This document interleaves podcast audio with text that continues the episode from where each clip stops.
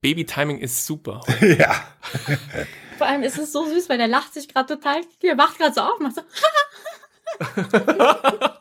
so bin ich schon länger nicht mehr aufgewacht. Gleich fängt er an zu schreien. This is coalition aircraft. Rückhaltung in der Außen- und Sicherheitspolitik. Wenn es einfach wäre, würden es andere machen. Eine Zeitenwende. Willkommen bei Sicherheitshalber, dem Podcast zur Sicherheitspolitik. Am Mikrofon wie immer Thomas Wiegold von Augen geradeaus. Ulrike Franker vom European Council on Foreign Relations. Frank Sauer von der Universität der Bundeswehr in München. Und Carlo Masala ebenfalls von der Universität der Bundeswehr in München.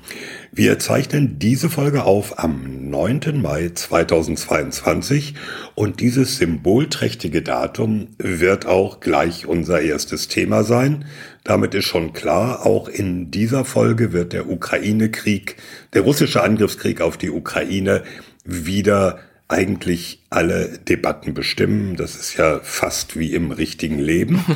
Das zweite Thema hat auch zu tun, mittelbar, nee, fast schon unmittelbar mit dem Ukraine-Krieg, nämlich Schweden und Finnland, sozusagen die Garanten ewiger Neutralität seit Jahrtausenden, sind auf dem Weg in die westliche Militärallianz. Hui. Ja, der 9. Mai, ein symbolträchtiges Datum, vor allem in Russland, nämlich der Jahrestag des Siegs über den Hitlerfaschismus, wie es mehr oder weniger offiziell heißt. Vielleicht müssen wir kurz erklären, warum der 9. Mai, weil sich das noch nicht bei allen rumgesprochen hat. Das, äh, der Jahrestag des Kriegsendes ist eigentlich der 8. Mai, weil am 8. Mai 1945 Deutschland die Kapitulation unterzeichnet hat in Berlin-Karlshorst. Allerdings war das so spät am Tag, dass es nach Moskauer Zeit schon der 9. Mai war. Und damit wird traditionell immer der 9. Mai in Russland als Jahrestag des Kriegsendes in Europa begangen. Immer traditionell mit einer Militärparade, bei der auf dem Roten Platz alles vorgeführt wird, was groß, teuer, wichtig und mächtig ist und in der Regel auch, was darüber fliegen kann. Und Frank will mich an der Stelle unterbrechen. Du hast gesagt, immer traditionell. Ich habe irgendwo gelesen, dass das unter Putin schon einen ganz neuen Zungenschlag bekommen hat, dieses ganze Zeremoniell am 9. Mai. Also es ist nicht so, dass es schon immer so abgelaufen ist, wie wir es jetzt seit ein paar Jahren unter Putin sehen, oder? Naja, es war schon immer die Parade. Ähm, was sich offensichtlich verändert hat unter Putin, ist die Verschiebung der Gewichte von einem Tag des Gedenkens und auch der Trauer mhm. quasi äh, ein, ein Erinnerungstag an, an die Gefallenen und an die Opfer, die die Sowjetunion ja ganz unbestritten gebracht hat im Kampf gegen Nazi-Deutschland damals. Also ein Wechsel hin zu einer Machtdemonstration. Mhm. Also weniger die Gedenkveranstaltung und mehr die, die Macht, die Power Projection Veranstaltung. Ja, okay. Und am äh, heutigen. Wobei, Entschuldigung, wenn ich das, das sage, Thomas, aber das war doch auch mhm. früher so, dass diese Parade gerne dazu genutzt wurde, neue Waffensysteme vorzustellen. Das gehörte immer dazu, ja. Äh, aber Frank fragte ja nach, nach der Verschiebung der Gewichte eigentlich. Also eine, eine, eine Parade mit Waffen war es eigentlich immer. Also ich wüsste jetzt nicht, äh, dass es in der Geschichte seit 1945 dann etwas gab, wo es eben nicht diese Waffendemonstration, diese Waffenschau auch war. Übrigens als Fun Fact, soweit man das sagen kann, äh, Trump hätte ja sowas gerne auch in den USA gehabt. Das haben ihm seine Militärs dann allerdings ausgeredet und gesagt, das ist äh, kein gutes Bild, irre viel Aufwand und wollen wir nicht. Hat jedenfalls nicht stattgefunden. Ja, dieses Jahr wurde es natürlich mit besonderer Spannung erwartet, weil es ist äh, in diesem russischen Angriffskrieg gegen die Ukraine einfach eine andere Situation. Äh, auch anders als zu Hochzeiten des Kalten Krieges, wo die Sowjetunion damals zwar immer dem Westen ihre Macht vorführen wollte, aber sich nie in einer, ja, Auseinandersetzung mit dem Westen ist es ja faktisch ein heißer Krieg, ist es in und mit der Ukraine. Aber insgesamt äh, zeigt sich Russland als äh, Gegner des Westens, vor allem der USA und der NATO. Und das war, glaube ich, auch das Bestimmende, wenn man auf die Rede von Putin an diesem 9. Mai guckt. Da ist ja vorher viel hineingeheimnist worden, viel erwartet worden. Wird er die Mobilmachung ausrufen? Wird er den großen Krieg ausrufen? Mhm. Also eigentlich ist das ja nur das gewesen, was man sich jetzt in den letzten paar Wochen äh, dachte mit Blick auf den 9. Mai. Ganz Ja. zu Beginn Ja. war ja wohl auch abgeleitet von den ursprünglich aus russischer Perspektive ja äh, sehr schnell angestrebten Kriegszielen, nämlich die Ukraine de facto zu einem Vasallenstaat zu machen, Kiew einzunehmen und so weiter, die Vermutung gewesen, dass da möglicherweise Putin, er, äh, die ganze Sache so getimt hat, dass er den Vorlauf hatte, um, um am 9. Mai dann eben den Sieg zu verkünden, ja, Großrussland Genau. und sozusagen Ja, diese Ukraine ist eben wieder jetzt, was sie ja eh angeblich aus seiner Sicht schon immer war, ähm, eben Teil von Russland. Äh, und das war klar. Also di- diese Perspektive auf den 9. Mai hat in den letzten vier bis fünf Wochen sozusagen sich aufgelöst. Es war klar, dass es äh, nicht sinnvollerweise mehr möglich ist, dass Putin da heute einen Sieg verkünden würde und damit diese sogenannte Spezialoperation, wie er sie, sie ja nennt, beendet sein würde, sondern es war eher die Frage, ja, Eskalation oder Stagnation im Grunde, ja. Also eben die Befürchtung Mhm. könnte es sein, du Mhm. hast es angedeutet, macht er so eine Art Generalmobilmachung oder nicht so eine Art, sondern macht er eine Generalmobilmachung in Russland, um äh, eben auch äh, Reservisten ein- einberufen zu können und wieder ähm, Wehrpflichtige einzuberufen und erklärt der Ukraine den Krieg oder nicht. Und passiert ist, Eben das Nix. nicht. Also wirklich erstaunlich wenig. Es gab ne? eine dritte Option, die vorher noch äh, diskutiert worden ist, nur der, der Vollständigkeit halber. Das war die Befürchtung, dass er sozusagen Referenden in den beiden Oblasten ankündigt, die die Entscheidung bringen sollten, äh, dass die dann der russischen Föderation beitreten. Also in diesen, in diesen selbsternannten Volksrepubliken Donetsk und Luhansk. Genau, dass die dann der russischen Föderation beitreten und das hätte natürlich sozusagen aus einer russischen Perspektive diesen Krieg verändert. Weil es dann sozusagen ein Angriff aufs russische Territorium gewesen wäre. Ja. Aber Lavrov hat schon vor zwei Wochen, glaube ich, das, das Ding abmoderiert, weil er gesagt hat, ähm, es wird keine Siegesverkündung geben. Ja, der 9. Mai ist unabhängig von den militärischen Aktivitäten sozusagen ähm, in der Ukraine. Wobei das ja genau Unsinn ist, ne? Also ich finde ja, die, die Rede von Putin ist ja letztendlich vor allen Dingen deswegen interessant, weil er eigentlich sehr wenig gesagt hat. Ne? Also wir haben ja gerade gesagt, was man so hätte erwarten können und so viel fand ich Ja. da nicht drin. Also ich persönlich fand eigentlich am interessantesten die USA und die Minions der, äh, der anderen Staaten in der NATO. Das fand, hat mir sehr gut gefallen. Und ähm, äh, von wegen dieser präventive Krieg, ne? Also so diese Narrative, man hätte einen präventiven Krieg in der Ukraine geführt, weil ähm, die NATO und der Westen und die ganzen Bösen, die sich gegen Putin verbünden, irgendwie vorbereitet hätten, da einzumarschieren. Aber letztendlich, ähm, ja, also so wahnsinnig viel äh, kam da jetzt ja nicht, oder habe ich irgendwas überlesen? Wobei man dazu sagen muss, ich glaube, es gibt noch keine offizielle Übersetzung auf der Kremlin-Website. Doch, ist doch. das richtig? Die hat der Thomas auf Augen geradeaus auch schon verlinkt. Logisch. Also es gibt, äh, verlinken wir auch, es gibt äh, die DeepL.com Maschinenübersetzung, die ich da reingestellt habe, und es gibt eine offizielle englische Fas- Fassung. Eben mit den inzwischen. Minions. Und- die USA und ihre Minions. Ja, ja. Ich wollte nur darauf sagen, ja, also die Erwartungen, die natürlich vor allem im Westen aufgebaut wurden, wird er dann den Krieg ausrufen, whatever, äh, die, die sind so nicht gekommen, aber äh, es gab ein paar Dinge, die einen aufhorchen lassen, weil man sagt, okay, es ist ja nicht so, als ob er zurückrudern Nein. würde, Nein. Genau. als ob er Genau. weniger. Das ist zum einen die Geschichte, die Rike erwähnt hat. Äh, Im Grunde genommen hat er gesagt, gegen den bevorstehenden Angriff der NATO mussten wir uns wehren. Und das andere, und das ist eigentlich, äh, ich glaube, innenpolitisch in Russland, aber auch international dann noch ein ganz bedeutender Punkt.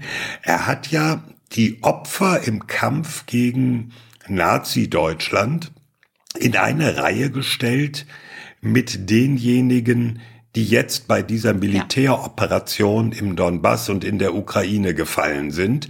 Also es sind alles äh, die, die Märtyrer des Vaterlandes sozusagen. Und es sind nicht nur die, sondern in, in der Rede hat er auch noch eingefügt, die Märtyrer von Odessa, äh, wo alle oder viele im Westen sagen, hä? Da geht's um ein Ereignis im Jahr 2014, als äh, von man muss es, glaube ich, so direkt sagen, faschistischen Ukrainern das Gewerkschaftshaus in Mhm. Odessa in Brand gesteckt wurde, wo viele Menschen ums Leben kamen. Der Vorwurf auf, aus russischer Sicht ist ja immer, das ist von der Ukraine nie aufgearbeitet, nie verfolgt worden. Das wird im Westen gar nicht wahrgenommen. Und das ist ein Teil des Belegs dafür, dass in der Ukraine ein Genozid, ein Völkermord an Russen stattgefunden hat den es äh, aufzuhalten galt. Also das ist auch in dieser äh, Aufzählung und die Schweigeminute, die galt ja all Genau. diesen Opfern. Sowohl denen des Zweiten Weltkriegs als auch denen des angeblichen Völkermords in der Ukraine, als auch äh, den russischen Soldaten, die jetzt in der Ukraine ums Leben gekommen sind. Also es gehört alles zusammen. Ja. Ja, genau. Nicht, was Lavrov meinte. Ich sag's mal folgendes. Daraus lässt sich natürlich, je nachdem wie dieser Krieg verlaufen wird, noch sehr viel an Optionen ableiten, weil er jetzt in einen direkten Zusammenhang sozusagen zu der damals existenziellen Bedrohung der Sowjetunion durch Nazi-Deutschland herstellt und im Prinzip seine Operation in der Ukraine jetzt dort in eine Traditionslinie stellt. Also es geht wiederum um den Kampf gegen Nazis. Ja. Und das ist ja mit einer dieser, naja, Mythen in der Sowjetunion. Dieser Kampf gegen das Nazi-Deutschland und gegen die Nazis generell. Ja, also als Verteidiger sozusagen gegen den Faschismus in Europa. Und da stellt er das in eine Tradition.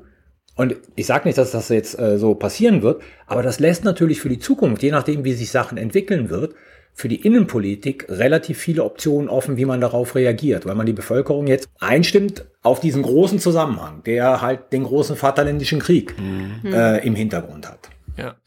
Aber im Grunde, äh, Carlo, wenn ich das Frank, lass mich mal eben das Zitat dazu sagen. Heute verteidigen Sie das, wofür Ihre Väter, Großväter und Urgroßväter gekämpft haben. Der höchste Sinn Ihres Lebens war immer das Wohlergehen und die Sicherheit unseres Vaterlandes. So. Ja.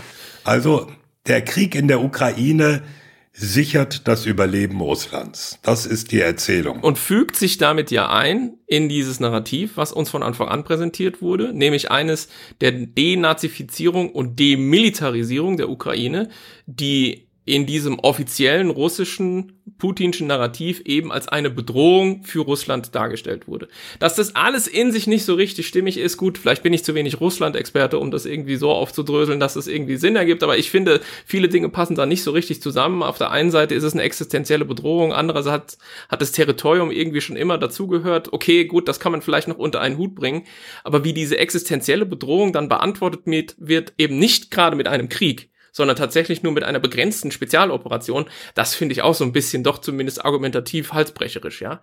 Also es passt Ja, die vieles. muss ja dem Krieg zuvorkommen. Ja, ist klar, ja, Bevor ist- die NATO die Ukraine atomar bewaffnen Genau, Ja, das noch, ja. mussten sie dem zuvorkommen. Ja, ja. Richtig. Äh, das ist übrigens sehr, sehr bedenklich mit Blick auf natürlich diese mögliche ich, äh, Frage der ganzen Nuklearwaffen. Ich will die hier auf keinen Fall jetzt heute anschneiden, ähm, aber war ja nun auch in Deutschland genug. Aber deswegen habe ich das gesagt, Frank, weil du hast jetzt ein Narrativ, das letzten Endes Ja. diese Geschichte in der Ukraine zu einer existenziellen Bedrohung Exakt, ja. Darauf wollte ich jetzt auch hinaus. Russlands definieren Ja. kann, ne? wenn, wenn es sozusagen nicht gut aus russischer Perspektive läuft, weil es sind die Nazis, die wieder an der Grenze stehen. Und damit halt hast du den ganzen Blumenstrauß von Eskalationsmöglichkeiten irgendwann mal möglicherweise auf dem Tisch. Ja. Wobei nochmal, die Rede war kein Paukenschlag, sie hat Nee. eigentlich nur das bestehende Narrativ verlängert. Es gab da jetzt kein großes Abbiegen in die eine oder Nein, andere Richtung, absolut. aber ganz klar, sozusagen aus russischer und putinscher Perspektive sind alle Optionen offen. Und wie gesagt, ich will das jetzt hier nicht vertiefen mit den Nuklearwaffen, aber ähm, die Diskussion war ja in den letzten Tagen jetzt auch mit Blick auf diese offenen Briefe und so weiter sehr virulent und viele Menschen haben Angst davon, dass es irgendwie nuklear eskaliert. Und aus dieser Perspektive ist es natürlich, ist das Beunruhigende in gewissem Sinne an diesem heutigen Zustand 9. Mai, dass wir immer noch ähm, sehr große Schwierigkeit haben, uns vorzustellen, was ein potenzieller Endzustand sein könnte, was das Endgame wäre, wenn man das mal irgendwie so ausdrücken will. Und das ist natürlich für mich und ich glaube für viele andere Beobachterinnen und Beobachter auch direkt verknüpft mit dieser nuklearen Frage. Also ob da doch noch irgendwie an einem gewissen Punkt Eskalationen denkbar sind. Ich sage explizit, ich halte es zurzeit für nicht äh, sehr wahrscheinlich. Ähm, aber man muss natürlich im Verlauf des Krieges und wenn sich die Sache zuspitzt, ähm, und wenn die Frustration auf russischer Seite steigt und wenn die Kosten zunehmen, sehr genau darauf achten, wie da mögliche Eskalationspotenziale sich tatsächlich darstellen. Zum Glück ist es ja so, dass wir bisher außer Drohungen, außer Worten, nichts haben nichts haben. Genau. Ja. Also es wurde viel geredet über diesen Test, der Iskander diese Woche. Das war ein Routinetest, ja. Der war nicht mal zwangsweise auch irgendwie nuklear zu interpretieren, weil die kann ja auch äh, konventionelle Gefechtsköpfe tragen und so weiter. Also natürlich gibt es da so ein Signalspiel von Russland. Ne? Man kann ja solche Tests auch absagen, wie es die Amerikaner machen. Macht Russland natürlich nicht. Die testen ihre Raketen und lassen uns das auch wissen in diesem ganzen angespannten Zustand. Aber darüber hinausgehend, handfest, haben wir keine Hinweise darauf, dass nuklear irgendwas tatsächlich, ich sag mal ganz salopp, im Busch wäre.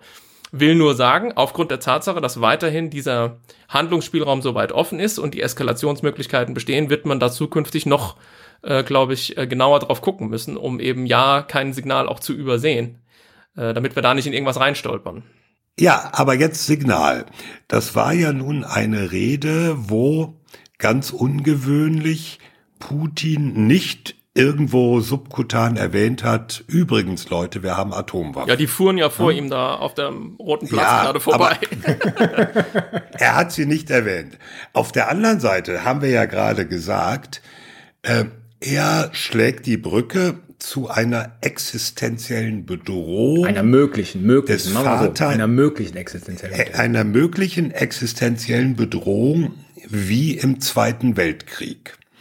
Und wenn man dann natürlich im Hinterkopf hat die Aussage, nee, nee, wir würden nie Atomwaffen einsetzen, außer Russland ist existenziell bedroht, war diese Brücke, die er geschlagen hat, eigentlich nicht noch eine viel stärkere Drohung als sonstige Aussagen, wo es eher vordergründig gezeigt wurde, guck mal, wir haben Atomwaffen. Nein, also würde ich jetzt erstmal nicht so interpretieren, weil es die Möglichkeit offen lässt, das, was gerade eben Frank als einen Widerspruch, den er nicht versteht, bezeichnet hat. Es lässt ja weiterhin die Möglichkeit offen, das zu einem offenen Krieg zu erklären.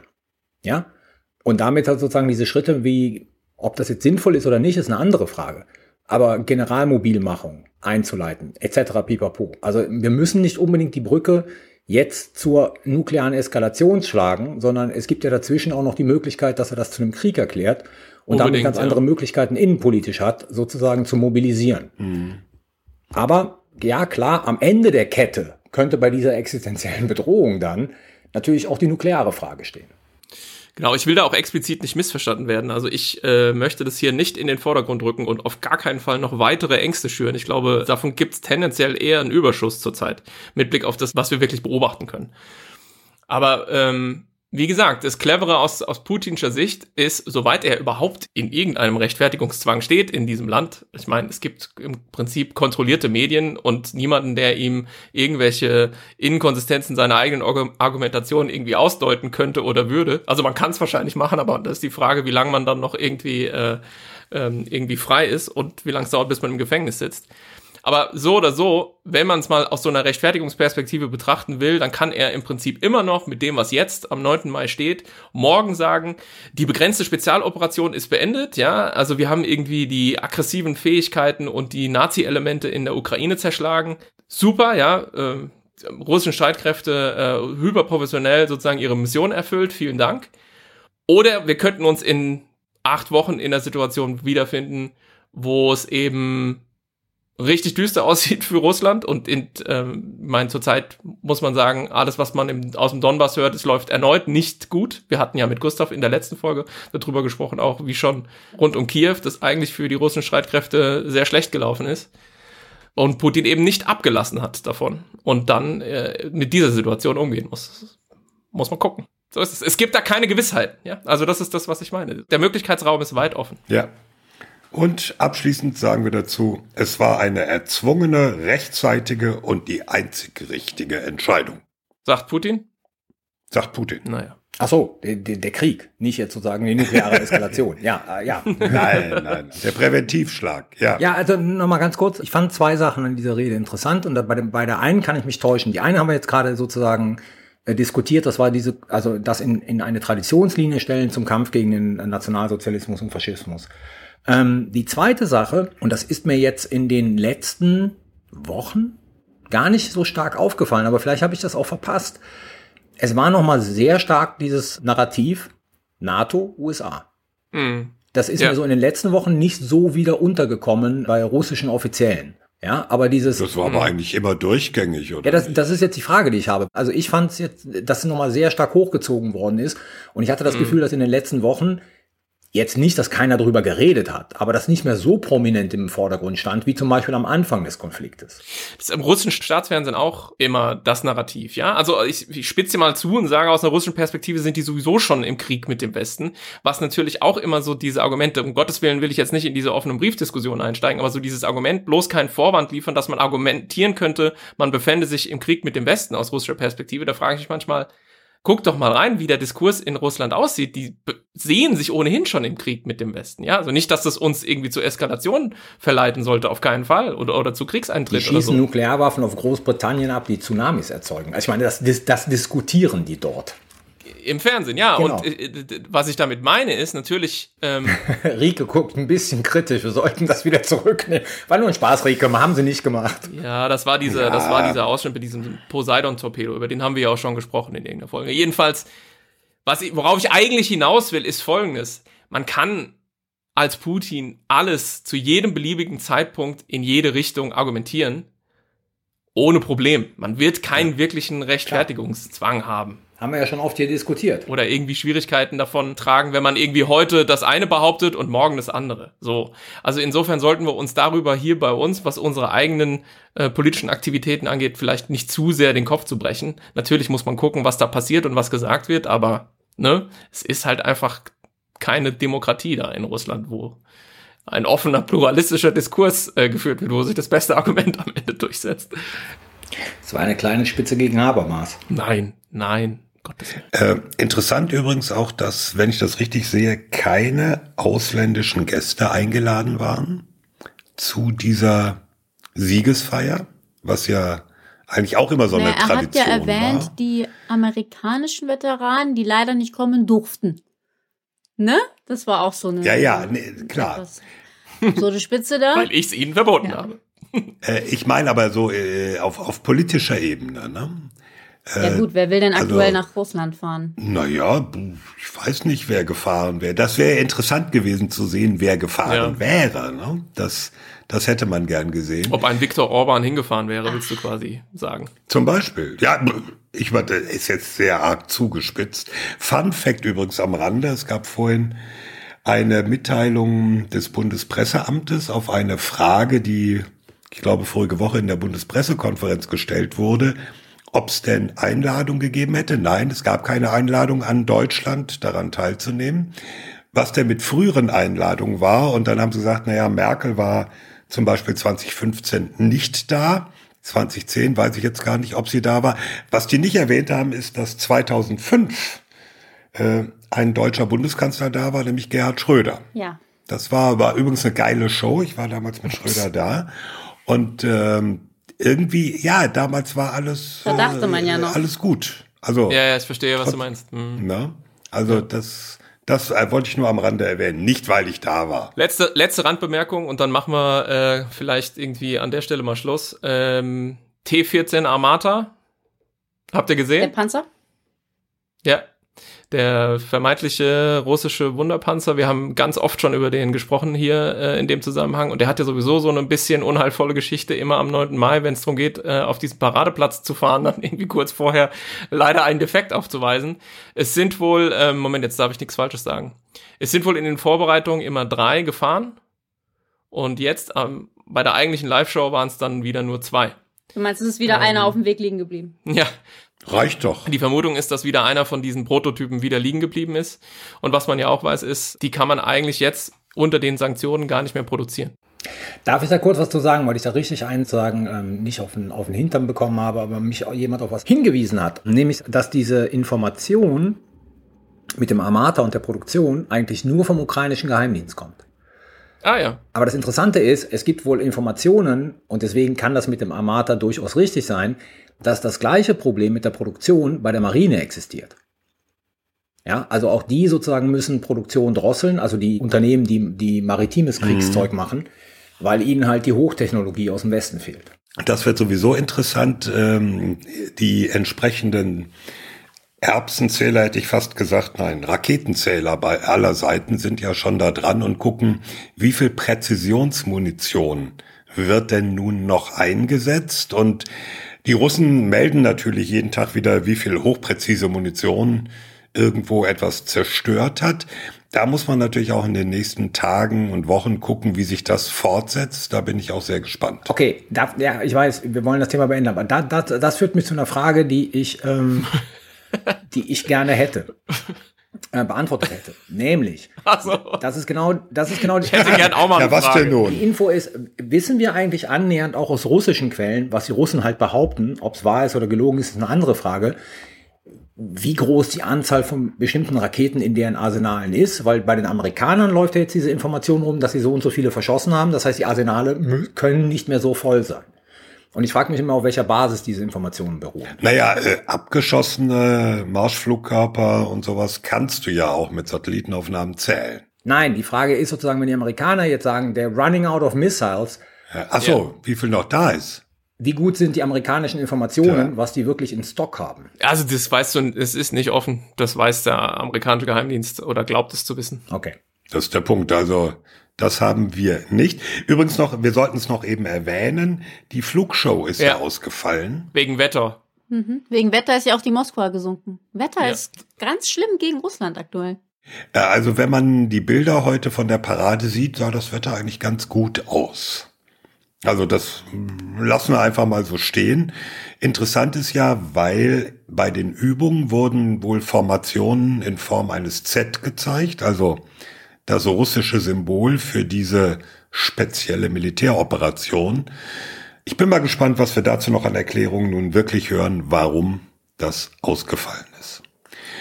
Gut, dann äh, sind wir voller Erwartung, was jetzt noch kommt äh, von russischer Seite. Aber jetzt reden wir über die andere Seite, nämlich dieses imperialistisch-aggressive Militärbündnis, was äh, sich anschickt, äh, Russland zu isolieren und Zu umzingeln.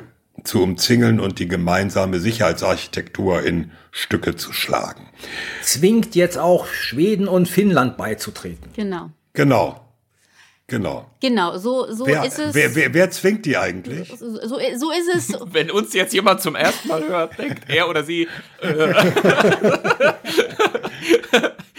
Teil 1 und Teil 2 passen vom Sound her nicht zusammen. Ironie ist immer, ist immer schwierig, ja, selbst im Podcast. Ähm, was passiert tatsächlich? Also wir haben auf der einen Seite die NATO, ähm, das, wie viele sagen oder manche sagen, das erfolgreichste Militärbündnis aller Zeiten. Ähm, es geht eben um die Staaten des Nordatlantiks, also auf der einen Seite die USA und Kanada, auf der anderen Seite die Europäer. Aktuell hat die NATO 30 Mitglieder. Der letzte Beitritt war Montenegro 2017. Und auf der anderen Seite haben wir Finnland und Schweden. Zwei Länder, die natürlich geografisch, politisch, wenn man so will, ideologisch wunderbar zur NATO passen würden, aber eben bisher Sogar militärisch. in der Tat, da kommen wir noch zu, ähm, nicht Mitglied sind. Ähm, das sind Länder, die neutral sind, beziehungsweise non-aligned, komme ich auch noch zu. Und ähm, das sind zwei der sechs neutralen europäischen Länder. Also wir haben in Europa, auf dem europäischen Kontinent quasi sechs Länder, die sich entweder neutral oder non-aligned, also quasi nicht alliiert ähm, nennen, die Mitglieder der EU sind, aber eben nicht der NATO. Das sind einmal Finnland, Schweden, Österreich, Irland und Zypern und Malta. So, für Finnland und Schweden hat diese Neutralität oder eben dieser Nicht-Mitgliedschaft in der NATO historische Gründe. Ähm, Vielleicht sollte ich mal ganz kurz unterbrechen und den Hörerinnen und Hörern sagen, dass du in den letzten paar Monaten eine ungesunde Obsession entwickelt hast mit Blick auf diese neutralen Länder. ich, ich fand Neutralität immer schon spannend, muss ich zugeben. Ich habe letztens sogar auch mal was Okay. zur Schweiz gemacht, aber die passt hier jetzt nicht rein. Ähm, nein, ich fand ähm, Neutralität vor allem innerhalb der EU spannend, weil, und auch das ähm, werde ich ja nicht müde zu betonen, auch die EU eine Beistandsklausel hat, über die nie jemand spricht. Anyway, aber wir sprachen. Doch, wir gleich. Wir, wir, wir, gleich Ja, wir unsere, immer. Sta ja. unsere Stammhörerinnen wissen das Genau. natürlich.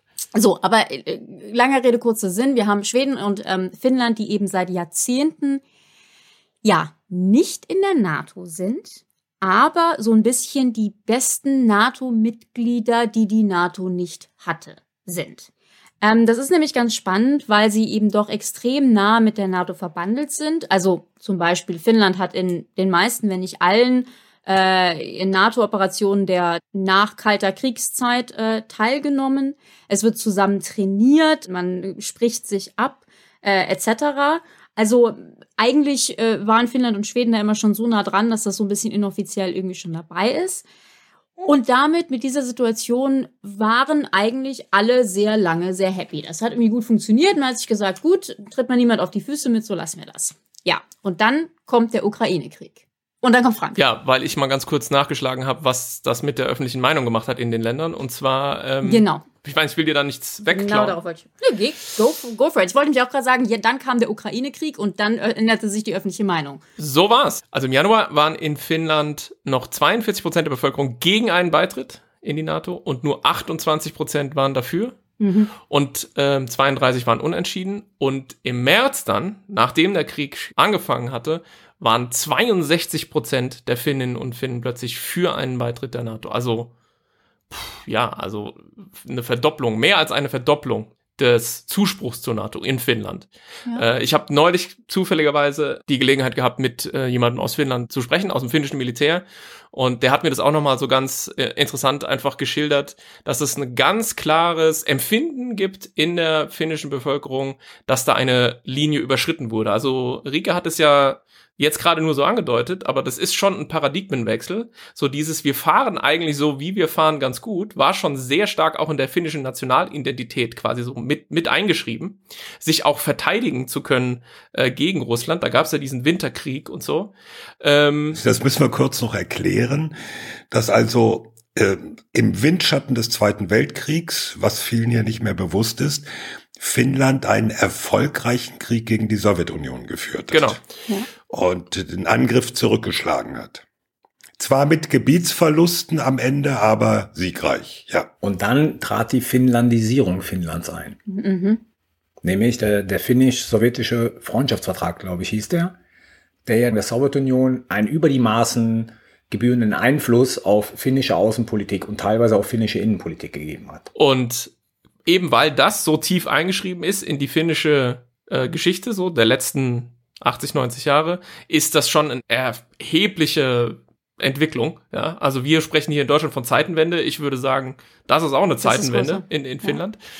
Und dann in Schweden, da habe ich leider keinen so ganz so guten Vergleich, aber dann nimmt es zumindest zu. Ich habe ab Märzahlen und Aprilzahlen gefunden. Also da ist es auch so, im April jetzt waren 57 Prozent der Schwedinnen und Schweden für einen äh, Beitritt in die NATO und nur immerhin nur 21 Prozent sprechen sich dagegen aus. Also auch eine ganz überwältigende Mehrheit der breiteren Bevölkerung, die sich jetzt äh, für einen Beitritt zur NATO ausspricht. Ja, in, in Finnland ist es in der Tat die öffentliche Meinung, die das sehr treibt. Also ich, man kann so ein bisschen sagen, ich glaube, die Finnen werden sich jetzt schmerzlich bewusst, dass sie eben 1300 Kilometer Grenze mit Russland haben. Zudem ist in beiden Ländern, glaube ich, einfach auch der der Wille, ähm, dass man irgendwie auf Russland und russische Befindlichkeiten Rücksicht nimmt, ziemlich äh, verschwunden.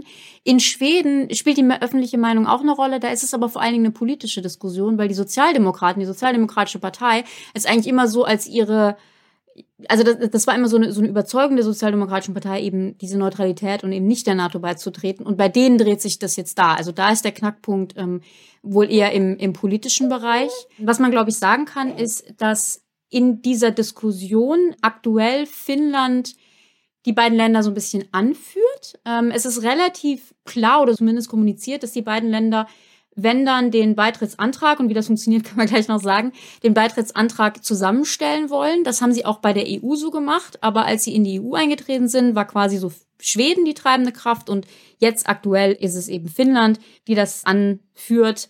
Aber genau, also das ist die aktuelle Situation.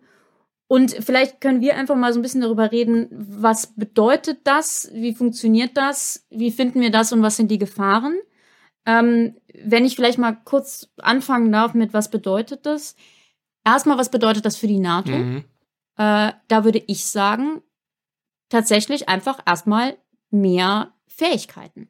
Also es gibt ja, ne, es ist ja Artikel 10 der NATO, der neuen Ländern die Möglichkeit eröffnet, beizutreten. Und da heißt es eben, dass neue Länder, die beitreten, zu der Sicherheit der Allianz beitragen müssen. Und ich würde Hoho, sagen, die Finnen können das aber aus dem Stand, ja. Genau das. Also Finnland und auch Schweden, ähm, gerade Finnland, ähm, Finnland bringt äh, F-35, ich glaube über 200.000 Reservisten, die mal eben äh, mobilisiert werden können. Schweden hat Patriot Missiles und wie gesagt, beide sind sowieso schon sehr militärisch eng an die NATO angebunden. Also militärisch für die NATO würde ich sagen, die NATO wird stärker. Äh, Darf ich ganz kurz sagen, militärisch näher angebunden, um das ähm, auszuformulieren?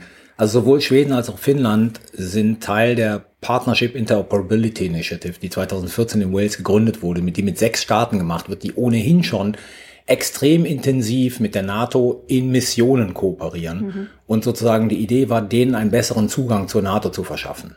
Ja, also das sind äh, sozusagen ja Advanced Partners. Also Schweden und Finnland sind im Prinzip NATO-Mitglieder, ohne NATO-Mitglieder zu sein, weil sie Genau. letzten Endes die gleichen Standards erfüllen, mehr oder weniger wie alle anderen NATO-Mitgliedstaaten. Die besten NATO-Mitglieder, die die NATO nie hatte, so würde ich sagen.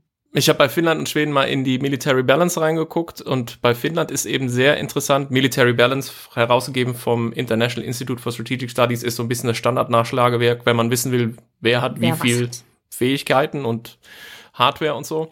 Und, und nicht die Wikipedia. Nicht so die Wikipedia. Super interessant, bei Finnland eben so grob 20.000 aktive äh, Soldatinnen und Soldaten, aber eine Reserve von fast 240.000. Genau. Also das ist schon enorm. Ja. Ähm, und kann wohl mobilisieren, laut äh, Military Balance, bis zu 285.000 Frauen und Männer. Das ist schon extrem heftig. Ja. Und vor allem, was der Hammer daran ist, diese Reserve ist auch mit Hardware hinterlegt. ja. Ich habe mir das vor drei Jahren in Finnland mal angeguckt. Also der Aufwuchs, diese Reservisten zu haben, ist ja das eine. Das andere ist, die haben Zeug, Ausrüstung, Geräte, Waffen, für die in den Depots stehen. Äh, also es gab so Zahlen, zum Beispiel gibt's bei den deutschen Gebirgsjägern diese sogenannten Überschneefahrzeuge. Das sind so Hecklund kleine Kettenfahrzeuge, mit denen die auch im Hochgebirge und auf Schnee und im Sumpf fahren können. Äh, ja, die Finnen haben in den Depots deutlich mehr stehen, als die Bundeswehr insgesamt hat. Und so setzt sich das fort bei Artillerie und so weiter. Und sie haben natürlich auch Wehrpflicht noch, muss man sagen. Ne? Und äh, Schweden hat die Schweden ja, hat sie wieder eingeführt. haben sie genau. neulich wieder eingeführt, 2017, 18, ich hab's vergessen. Jetzt kommen wir auf einen Punkt zu sprechen, den will ich mal gerne zur Diskussion stellen. Also, unzweifelhaft, sowohl Schweden als auch Finnland militärisch extrem gut ausgerüstet. Haben jetzt aber eine Situation, wo sie sagen, angesichts dieses aggressiv auftretenden Russlands wollen wir in die NATO. Das heißt, also die eigene Wahrnehmung ist auch, wir brauchen jetzt harte Sicherheitsgarantien, weil vielleicht doch nicht können wir uns gegen Russland alleine verteidigen. Deswegen geben wir halt sozusagen diese alte Politik auf. Beziehungsweise es ist halt eine andere Abschreckung, die die NATO bietet. Also Genau, jetzt ist, ja. jetzt, jetzt ist meine Frage. Ähm, das ist wirklich eine offene Frage. Geht es nur um die nukleare Abschreckungskomponente? Oder erhoffen sich Schweden und Finnland auch konventionell was von der NATO? Definitiv letzteres. Mein Eindruck ist beides. Also es gehört für sie beides zusammen, zu sagen, äh, sowohl der Nuklearschirm, also der im Wesentlichen amerikanische Nuklearschirm, als auch so stark ein Land wie Finnland vor allem konventionell ist. Äh, Finnland steht nicht alleine da. Das ist, glaube ich, das Signal, um das es geht. Wir kommen gleich noch auf die Frage, in der EU gibt es ja auch eine Beistandsklausel. Reicht das nicht? Nein, es reicht ihnen offensichtlich nicht. Da muss man gucken, aber ich denke, auch das Konventionelle hat Bedeutung. Also ich meine, der Fall Ukraine zeigt ja, dass man als Nachbarstaat Russlands konventionell angegriffen werden kann. Russland gleichzeitig noch versucht, das durch eigene nukleare Drohungen zu decken und dass man sich dann, ja, vollumfänglich mit konventionellen Mitteln dem erwehren muss. Und ähm, ja, also ich meine, das haben wir hier verschiedentlich auch schon festgestellt, ist vermutlich kein Zufall, dass es jetzt die Ukraine getroffen hat und zum Beispiel nicht die drei baltischen Staaten, eben weil die in der NATO sind. Das hat aber nicht nur was mit nuklearer Abschreckung zu tun, sondern ich würde sagen, da spielt diese ganze konventionelle Dimension voll mit rein. Und es hat So, meines jetzt komme ich nochmal mit der zweiten Frage. Ach so, Entschuldigung. Carlo hat uns eine Falle gestellt mit dieser. Nee, nee, also ähm, Finnland sah sich ja gezwungen 1939 diesen Vertrag mit der Sowjetunion zu schließen, weil Finnland keine Partner zur Allianzbildung gefunden hat, weil keiner bereit war, dieses kleine Land mit 1340 Kilometern und es war halt auch Zweiter Weltkrieg, ne, die Allianz, Anti-Hitler-Allianz, mit Finnland eine Allianz zu bilden gegen die Sowjetunion. Ähm, jetzt könnte man ja argumentieren, geografisch ist es noch mal weit entfernt. Das heißt, die Problematik der Glaubwürdigkeit von Artikel 5 konventionell bleibt immer noch bestehen. Ja, ich verstehe, worauf du hinaus willst. Rechnen wir denn mit so etwas wie Enhanced Forward Presence in the North? Also Enhanced Forward Pre Presence, sollte ich vielleicht sagen, ist eben die vorgeschobene Präsenz der NATO aktuell in den baltischen Staaten und auch in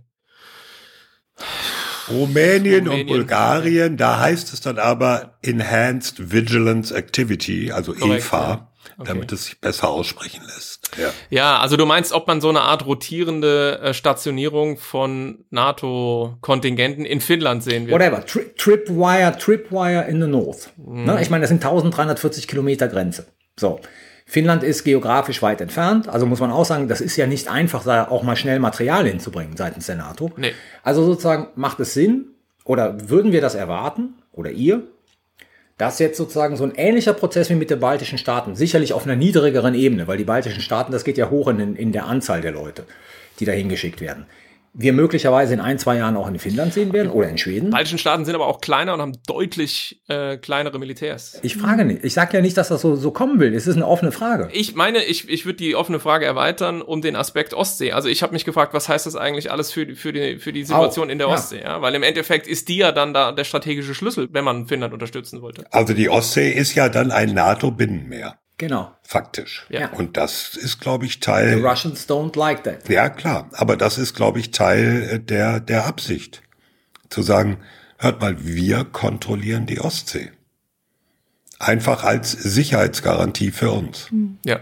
Aber also, soweit ich weiß, hat die NATO sich zumindest noch nicht zu dieser Frage geäußert, ob es dann solche Stationierungen gab. Ich meine, Nee, das wäre ja auch ein bisschen verfrüht. Nee, hat sie nicht. Ich wollte eure Meinung wissen. Nee, aber halt auch einfach äh, Experten etc. Ähm, was ich halt interessant finde, ist, es wird ja aktuell so ein bisschen diskutiert, ob eben diese Tripwire, also da geht es ja darum, eine relativ geringe Zahl von Truppen zu stationieren, aber aus vielen Ländern, dass wenn es einen Angriff gibt, quasi alle direkt mit involviert sind. Ähm, Stolperdraht. Stolperdraht, genau. Und äh, es wird ja aktuell so ein bisschen diskutiert, ob das nicht eigentlich aufgestockt werden muss zu einer Force, die eben wirklich auch signifikant ist und eben nicht nur ein Stolperdraht, sondern die was kann. Ähm, und Ich glaube, es wird nicht nur diskutiert, ich glaube, das ist massiv in der Planung. Okay, ja. genau, es ist geplant. Äh, und dann ist jetzt in der Tat die Frage, ob man dann wiederum so ein Stolperdraht in Finnland aufspannt. Ich kann, ich, ich weiß es nicht. Ich weiß auch ehrlich gesagt nicht, und dafür kenne ich einfach die finnische Politik nicht gut genug, wie recht denen das wäre. Ähm, bin ich gar nicht so sehr von überzeugt. Aber also ich, ich, ich würde das als offene Frage stehen lassen, aber vielleicht hat einer von euch noch eine Antwort. Ich sag vielleicht Boah. noch ein paar Takte, weil ich glaube, wir kriegen, wir kriegen das nicht zu Ende erörtert, äh, zu Schweden und was da noch bei denen interessant ist, so aus einer militärischen Perspektive. ja.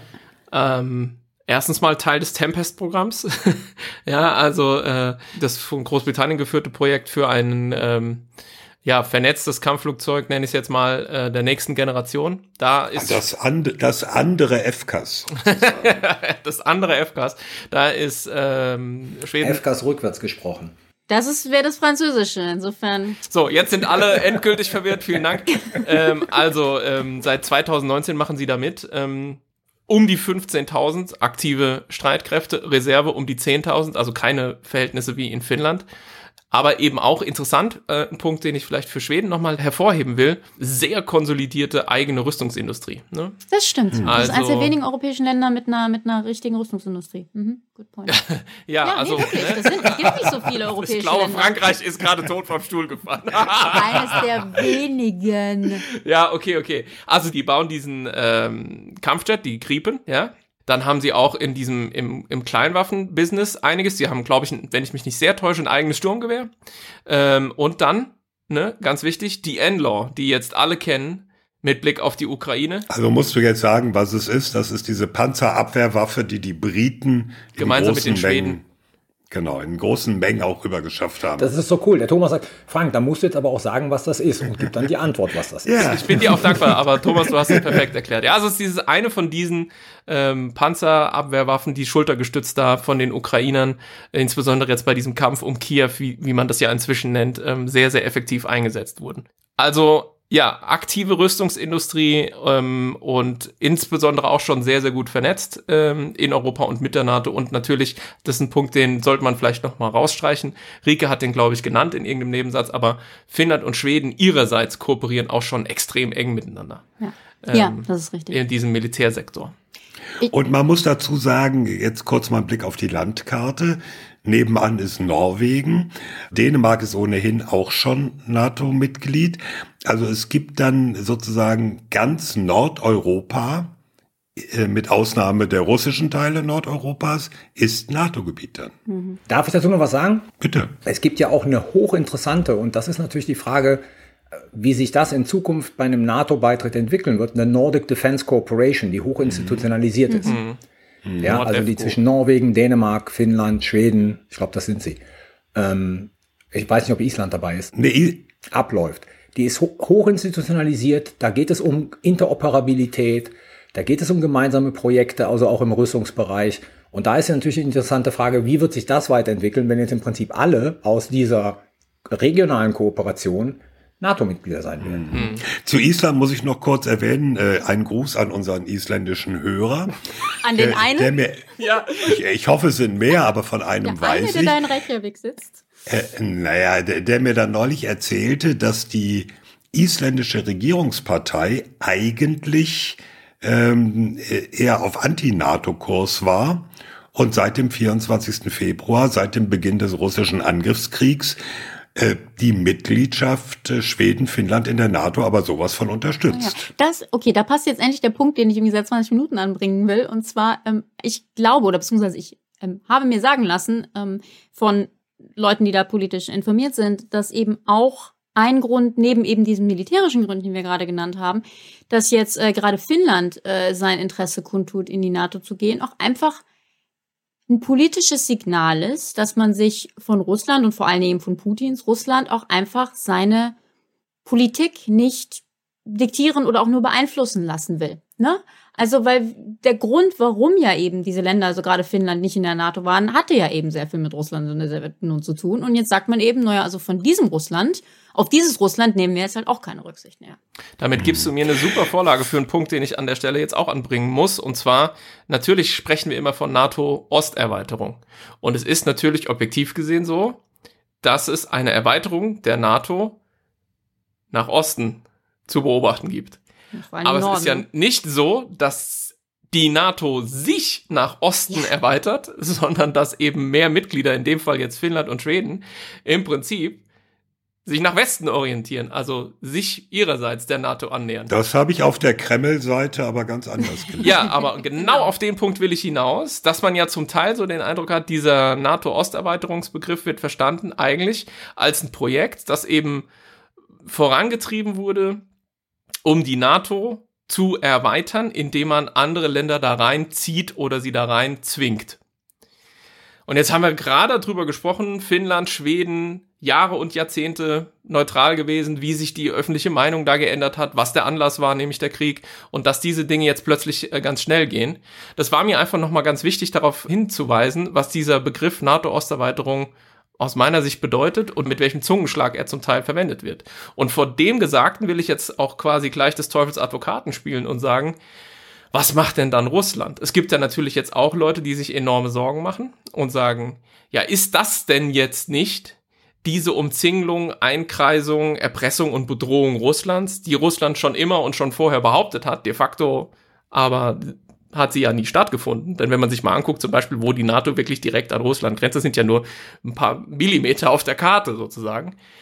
Ist das denn jetzt nicht die ultimative Vorlage für Russland, sich massiv bedroht zu fühlen? Also ist das Ganze vielleicht geopolitisch gesehen, ich treib's jetzt auf die Spitze, ein katastrophaler Fehler? So in etwa hat Anne-Marie Slaughter das auch in der FT geschrieben. Ähm, Ah, echt? Das habe ich gar nicht gelesen. ja, also ich fand es leider, obwohl ich Anne-Marie Slaughter sehr schätze, relativ schwach argumentiert. Jetzt sag, äh, sag noch kurz, wer es Äh, ist. Anne-Marie Slaughter ähm, ist, die war früher die ähm, Dean oder was auch immer der außenpolitischen Schule von Princeton University, ist dann ins State Department gegangen unter Hillary Clinton und jetzt leitet sie, was ist das, äh, Center for New American Security, CNES, wenn ich mich nicht irre. Auf jeden Fall. Das weiß ich gar nicht. Ich dachte, die sei so eher Freelance jetzt. Oder New America, sorry, New America Foundation ist es, glaube ich. Okay. Also sie war Leiterin des Planungsstabes, als Hillary Clinton Außenministerin Also einfach war. eine wichtige außenpolitische. Und ist ähm, verheiratet mit Andrew Moravcik. Für alle IB-Nerds. Ja. eine wichtige außenpolitische ähm, äh, Stimme in, in den USA und die hat in der FT, haben wir auch in den Shownotes verlinkt, einen Artikel geschrieben, wo sie so ein bisschen sagt, dass einfach der Beitritt Schwedens und Finnlands ja so diese die, dieser Blockbildung noch mehr Vorschub leisten würde, wo, also wie gesagt, den fand ich jetzt erstaunlich schwach argumentiert, weil ich mir gedacht habe, das haben wir jetzt eh und das ist jetzt irgendwie, weiß Gott, nicht irgendwie die Schuld von, von Finnland und Schweden. Aber klar, also ich meine, was, was sicher eindeutig ist, ist, dass Russland sich mit dieser ganzen Aktion in der Beziehung sehr klar ins eigene Fleisch geschnitten hat, weil ja, wenn eben Schweden und, und Finnland tatsächlich beitreten und danach sieht's ja aus, ähm, ja, hat, hat dann Russland plötzlich diese 1340 Kilometer Grenze mit einem NATO-Land. Ja, es geht, es geht ja eigentlich auch noch weiter. Es geht ja über diese Norderweiterung hinaus. Weil was Putin jetzt bewirkt hat, ist im Prinzip, dass in jedem neuen Mitgliedstaat der NATO seit 1999 die Anzahl von NATO-Truppen massiv erhöht wird. Also, wo es vorher keine gab, gibt es jetzt welche. Wo es vorher wie in den baltischen Staaten wenige gab, wird es demnächst wesentlich mehr geben. Außer in der DDR, das ist nämlich ausgeschlossen nach dem 2 plus 4 Vertrag. Ja, genau, außer, außer sozusagen in der DDR. Richtig, genau. Was? Hat Das ist ausgeschlossen nach dem 2 plus 4 Also im, Vertrag. im Beitrittsgebiet. Und im Prinzip hat Putin jetzt genau das bewirkt, was er als Begründung für die ähm, für den Krieg in der Ukraine Ja. herge äh, hergenommen hat. Ja. Äh, ich möchte eine ganz interessante Hörerinnenfrage an der Stelle einspeisen, nämlich ähm, die Frage, ja, okay, die Schweden, die Finnen sagen, wir wollen beitreten und Russland sagt, finden wir nicht gut und auf einmal gibt's einen finnisch- oder schwedisch-russischen Territorialkonflikt, zum Beispiel um die Orlandinseln, die ja formal demilitarisiert sind und Russland besetzt die und dann gibt's einen schwedischen, ja, keinen Krieg, aber einen Disput mit der NATO, äh, mit Russland, Entschuldigung. Und dann sagt, müsste die NATO doch sagen, Schweden, du bist in einem außenpolitischen Konflikt. Deswegen können wir dich nicht aufnehmen. Genauso wie Georgien oder Du so. sprichst Es gibt an, eine Übergangslösung. gen- du sprichst an, genau, die Grey Zone, ne? Also du sprichst quasi an, was passiert in der Zeit, also quasi zwischen jetzt und Beitritt oder beziehungsweise auch, was jetzt wahrscheinlich passieren wird, ist, dass die beiden Länder ihren, ihren Intent, wie sagt man das, ihre, ähm, ihre Absicht, Absicht, ja. erklären werden, dass sie gerne beitreten und dann muss ja die NATO einstimmig überhaupt entscheiden und die einladen etc. Sprich, da gibt es so eine so eine Grauzone zwischen, wenn eben klar ist, dass Finnland und Schweden beitreten wollen und sie tatsächlich zu Mitgliedern werden. Und da könnte in der Tat natürlich ein Angriff kommen. Du sagst territorialer Angriff. Ich denke auch viel an so Cyber äh, etc., wo dann ja auch eben nicht nur, was du jetzt oder der, der Hörer, die Hörerin gesagt hat, ähm, es so einen Territorialkonflikt gäbe, was dann die Länder davon abbringen würde, äh, zu joinen, sondern auch, dass ja eben diese Länder nicht unter dem Artikel 5 Schutzschild wären. Ne? Also dass quasi, es gäbe einen Angriff und dann wäre die Frage Genau. so, was ist mit der NATO? Aber, Carlo, Übergangsregelung? Also die Amerikaner und die Briten diskutieren gerade, so ist der Presse zu entnehmen. Und ich glaube, Boris Johnson hat sich sogar dazu geäußert. Aus den USA habe ich noch keine Äußerung gefunden. Da, da sehe ich nur die Diskussion, für diesen Übergangszeitraum den beiden Staaten Sicherheitsgarantien zu geben. Clever. Das heißt, da greift Artikel 5 nicht, aber die Amerikaner und die Briten werden wohl sagen, wenn die Finnen angegriffen werden, wenn die Schweden angegriffen werden, befindet ihr euch im Krieg mit uns. Überlegt es euch. Im Übrigen wurde diese Frage auch an Alex Stupp und ähm, Karl Bild gestellt in einem, in einem Podcast. Also Alex Stupp, ähm, der ehemalige, ja, es sind äh, letztendlich beides ähm, hohe ehemalige Politiker, einmal in Finnland, einmal in, äh, in Schweden. Und die waren beide, fand ich jetzt erstmal erstaunlich gelassen, was die Möglichkeit eines Angriffes anging in dieser Grauzone. Und sie machten auch den Punkt, naja, also aktuell hat Russland natürlich auch mäßige militärische Fähigkeiten, im Übrigen auch gerade da an der finnischen Grenze, weil sie die Einheiten wohl eben auch in die Ukraine geschickt haben. Also wenn diese Gefahr bes- die immer bestanden hat, ist sie jetzt gerade besonders niedrig quasi. Fand ich auch interessant. Weil das auch viele HörerInnen interessiert. Was ist denn mit der EU-Beistandsklausel? Wie, wie griffig ist die auch in dieser Übergangszeit?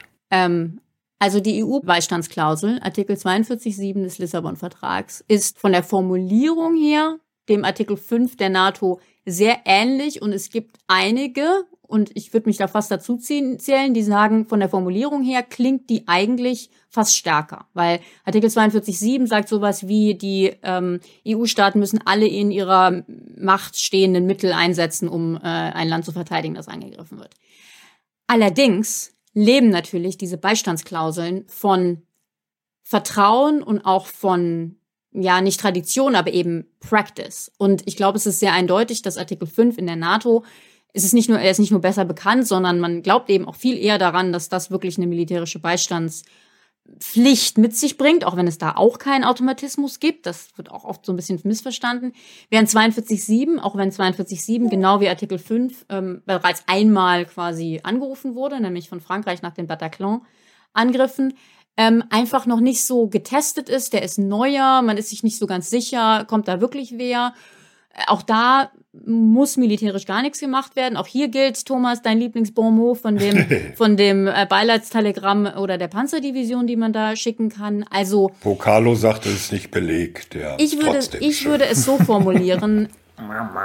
in, wenn du einfach nur anguckst, was steht da, sind 42.7 und Artikel 5 ähnlich äh, ähnlich, wenn nicht äquivalent. Manche Experten sehen das anders, aber ich würde sagen, sie sind eigentlich doch sehr ähnlich. In der Praxis ist allerdings Artikel 5 stärker und ich würde mich da auch eher drauf verlassen als auf Artikel 42.7.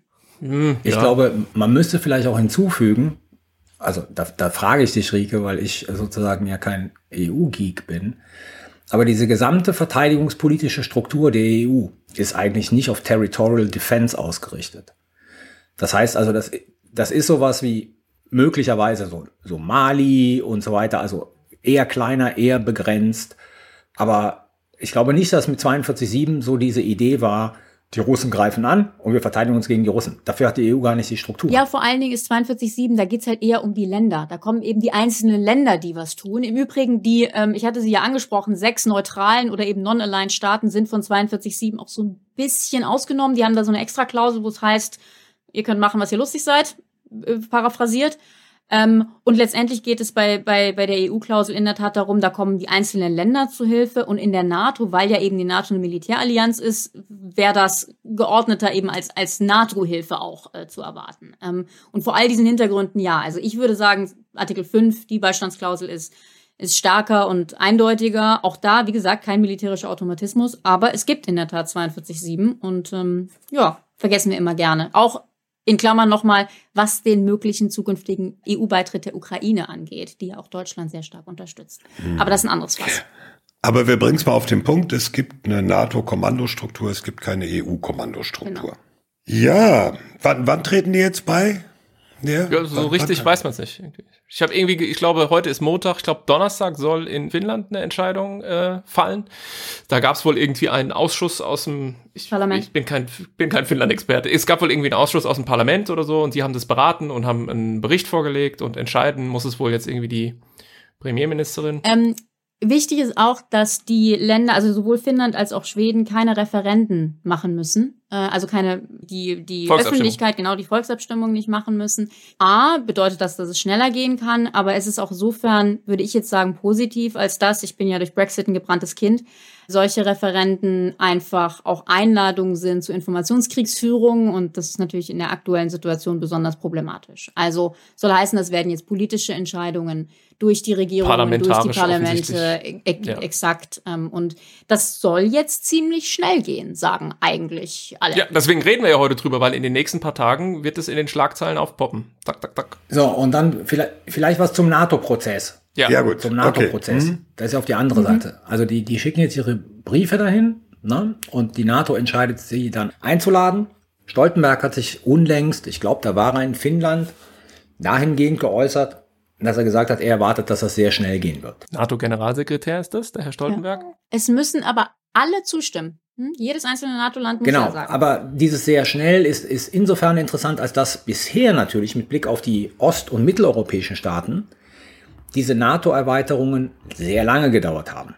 Weil die wollten NATO-Mitglied werden, dann haben sie irgendwann mal den Membership Action Plan bekommen, so eine Art militärisch-technische Vorbereitung auf, auf die NATO-Mitgliedschaft. Und das hat bei den meisten schon ein paar Jahre gedauert, bis sie dann so weit waren, alle Voraussetzungen erfüllt haben, die die NATO will. Also Demokratien, zivile Kontrolle des Militärs, Security Sector Reform, dann sozusagen militärisch-technische Voraussetzungen äh, in den Streitkräften. Und dann hat man im äh, NEC, Im Nordatlantikrat. Nordatlantikrat entschieden, die werden jetzt Mitglied. Das scheint wohl für Finnland und für Schweden, wir haben es ja gesagt, militärisch sehr moderne Länder, wohl nicht der Fall zu sein. Also da wird es wohl nur eine politische Diskussion geben unter den NATO-Mitgliedstaaten. Die müssen dann einstimmig beschließen. Wobei ich hier immer noch das Fragezeichen setze, Ungarn. Ja, also Ungarn als Mitglied der NATO, Ungarn in dieser ganzen Russland-Frage jetzt nicht sozusagen der loyalste Verbündete der NATO und der EU. Ähm, also es gibt die, das potenziell hat jeder Staat ein Vetorecht, aber wenn jetzt keiner ein Vetorecht einlegt, dann ist der nächste Schritt, dass die nationalen Parlamente der NATO-Mitgliedstaaten das ratifizieren müssen, weil das ist ja sozusagen ein Vertrag, ein völkerrechtlich bindender Vertrag. Und wenn dann der letzte NATO-Mitgliedstaat das Ding ratifiziert hat, können Finnland und Schweden offiziell der Allianz beitreten. Also es geht nicht, was ein früherer NATO-Oberbefehlshaber, ich glaube es war James Tavridis, mal gesagt hat, wenn ihr montags den Antrag stellt, seid ihr Freitag Mitglied. So wird's nicht funktionieren. Ja, ohne, aber, Aber äh, ich meine, schnell. wenn, wenn man so schnell die Ratifizierung äh, hinbekommen kann, ja. Naja. Olaf, Olaf Scholz stand ja schon neben, ja, waren es die Außen- oder Verteidigungsministerin, ich weiß gar nicht mehr, ähm, der von Schweden, Ich glaube, es waren die Außenministerin. von Schweden und Finnland und hat sehr klar gesagt, dass Deutschland diesen Antrag äh, unterstützen wird. Und Ja, ich glaube nicht, dass Deutschland da das Problem ist. Ne? Nee, aber wollte ich nur noch mal der Vollständigkeit hinzufügen. Wir sind da, wir wollen da mitmachen, mithelfen. Okay, also dann warten wir auf die auf den Beit auf die Beitrittsfeier, wann auch immer, wo auch immer, wie auch immer, und äh, machen mit einem Fazit von Rike weiter. Versuchen wir es mal ganz kurz. Also, Thema 1, der 9. Mai, die Rede Putins, äh, die Parade auf dem Roten Platz. Ähm, wir haben es, glaube ich, zusammengefasst mit, der Paukenschlag blieb aus, aber alle Eskalationsoptionen bleiben bestehen. Und das zweite Thema, Finnland und Schweden in der NATO. Es ist vielleicht nicht Montag der Antrag und Freitag drin, aber schauen wir mal. Also ich würde mal denken, zur nächsten Folge wird es da auf jeden Fall eine signifikante ähm, äh, Veränderung gegeben haben. Könnte ich mir vorstellen, dass es vielleicht den Antrag von Finnland und Schweden äh, gab und sich vielleicht auch die NATO schon geäußert hat. Mal sehen. Aber ich denke, das geht schnell und es scheint sehr wahrscheinlich, dass die NATO in kürzester Zeit von 30 auf 32 Mitgliedern anwachsen wird. Dankeschön. Und schon sind wir beim Sicherheitshinweis. Sicherheitshinweis. Carlo, ist dir einer eingefallen? Ja, Super. Fang doch an. alles klar. Also, heute ist ein historischer Tag aus deutscher Perspektive. Denn heute wurde der deutsche Beitritt zur NATO in einer Zeremonie im Pariser Palais des Chaliot feierlich vollzogen. Das heißt, seit dem 9. Mai 1955, die Das klingt so wie Klein Carlo hält ein Referat. Die Verträge, die Pariser Verträge, die die NATO-Mitgliedschaft sozusagen der, Bundesrepublik Deutschland vorbereiteten, wurden am 23. Oktober 54 unterzeichnet und die Beitrittszeremonie zur NATO-Mitgliedschaft der Bundesrepublik Deutschland war heute, also am 9. Mai 1955. Schön. War das eigentlich bewusst gewählt, das Datum? Keine Ahnung, kann gut sein, weiß ich nicht. Interessant. Aber schließe ich nicht aus, klar. Abrupter Themenwechsel, nordkoreanischer Raketentest. ähm, mein Sicherheitshinweis bezieht sich mal wieder, weil es war immerhin schon der 15. dieses Jahr auf einen nordkoreanischen äh, Raketentest. Eigentlich nichts Neues, ja. Alle HörerInnen von uns äh, sind da schon ausreichend mit ähm, beschäftigt worden mit diesem Thema. Äh, ich erwähne es deswegen, weil was Neues passiert ist. Und zwar hat man tatsächlich eine U-Boot-gestützte Rakete erstmalig getestet von nordkoreanischer Seite. Und wie man vermutet, das zumindest geben südkoreanische Quellen an, tatsächlich von einem U-Boot. Das hat man nämlich vorher schon mal gemacht, aber da war es immer nur so eine halb untergetauchte Barkasse, von der aus man äh, diese Raketen gestartet hat. Äh, also Nordkorea hat ein U-Boot mit einem Rohr, um eine Rakete zu verschießen. Und das hat man offensichtlich jetzt hier getestet. Und außerdem scheint wohl diesen Monat noch ein Nukleartest ins Haus zu stehen für uns. Äh, da laufen wohl die Vorbereitungen. Das wäre dann, glaube ich, der siebte oder achte Nukleartest Nordkoreas überhaupt. Und was ich vermute, ist natürlich, dass diese Miniaturisierung der Nuklearsprengköpfe für die Nordkoreaner immer noch eine große Herausforderung ist und dass man daran arbeitet. Um eben dann auch nukleare Sprengköpfe auf diese neuen Interkontinentalraketen und die neue U-Boot-gestützte Rakete schrauben zu können. Und ähm, diese Entwicklung macht, nehme ich an, diese Tests notwendig aus nordkoreanischer Perspektive. Ja, also ähm, da mal die Augen aufhalten, ob Nordkorea, Nordkorea demnächst mal wieder testet und möglicherweise danach um einen Berg ärmer ist. Können, Weil da haben sie ja schon mal aus Versehen einen weggesprengt. können, können wir denen nicht mal sagen, Nordkorea, sorry, wir sind gerade anderweitig beschäftigt. Ähm, da, wir haben da jetzt Ja, dafür gibt's ja Kopf. mich und uns, Ja. dass die Leute davon auch noch mal was mitkriegen, so was auf dem anderen, was auf der anderen Seite der Welt läuft. Da passt mein Sicherheitshinweis ganz hervorragend zu, denn äh, bei mir geht es um den Sicherheitsvertrag zwischen China und den Salomonen.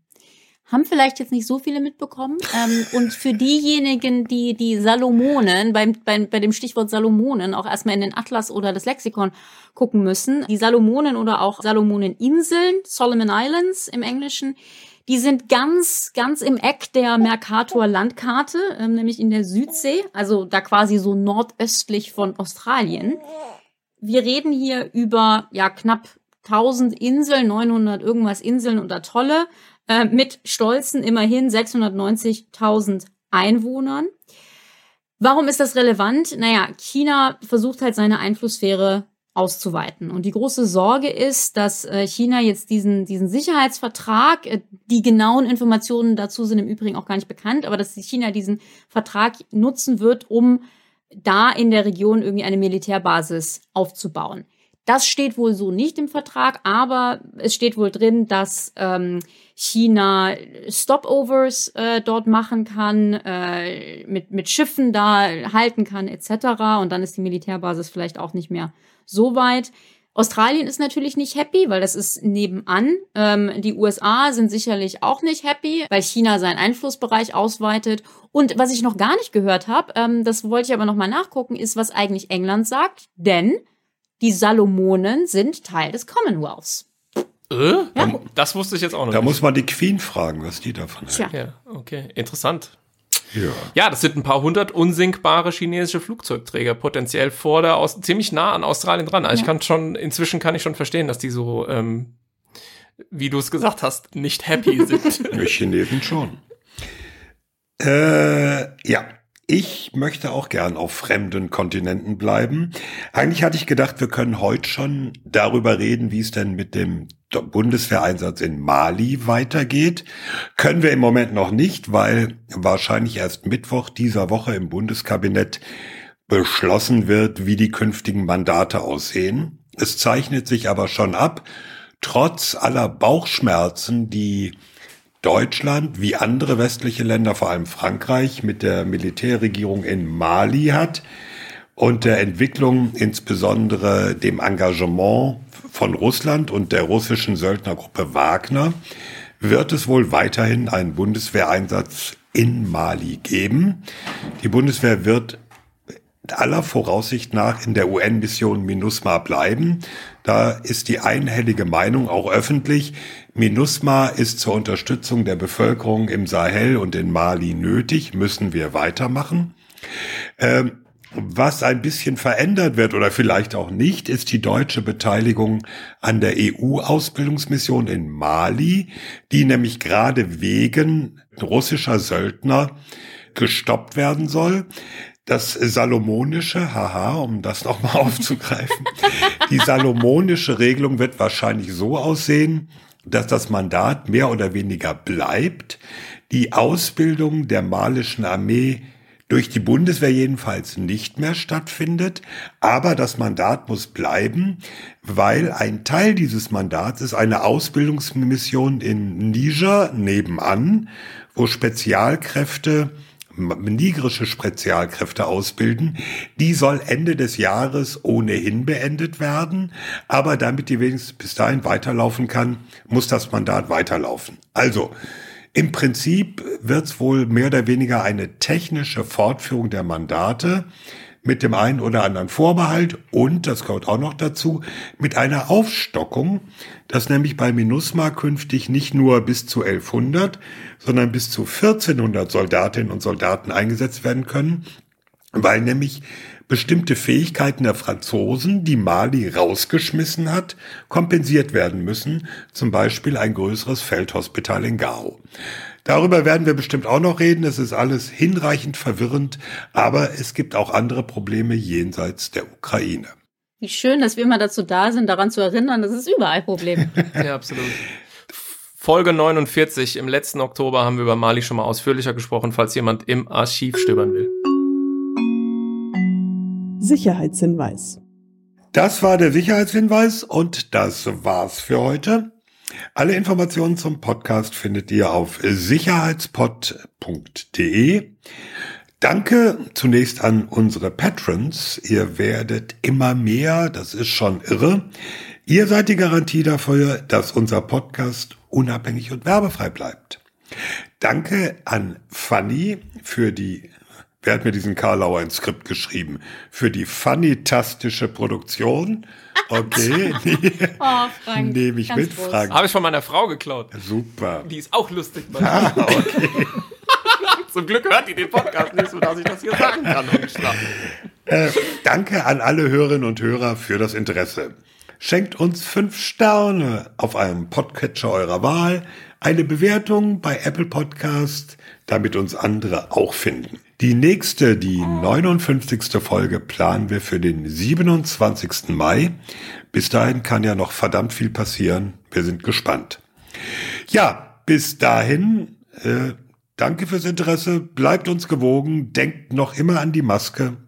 Tschüss sagen Thomas Wiegold auf Twitter at Thomas-Wiegold. Ulrike Franke auf Twitter at Rike Franke. Frank Sauer auf Twitter, at Dr. Frank Sauer. Und Carlo Masala auf Twitter, at Carlo Masala 1. Tschüss. Ciao.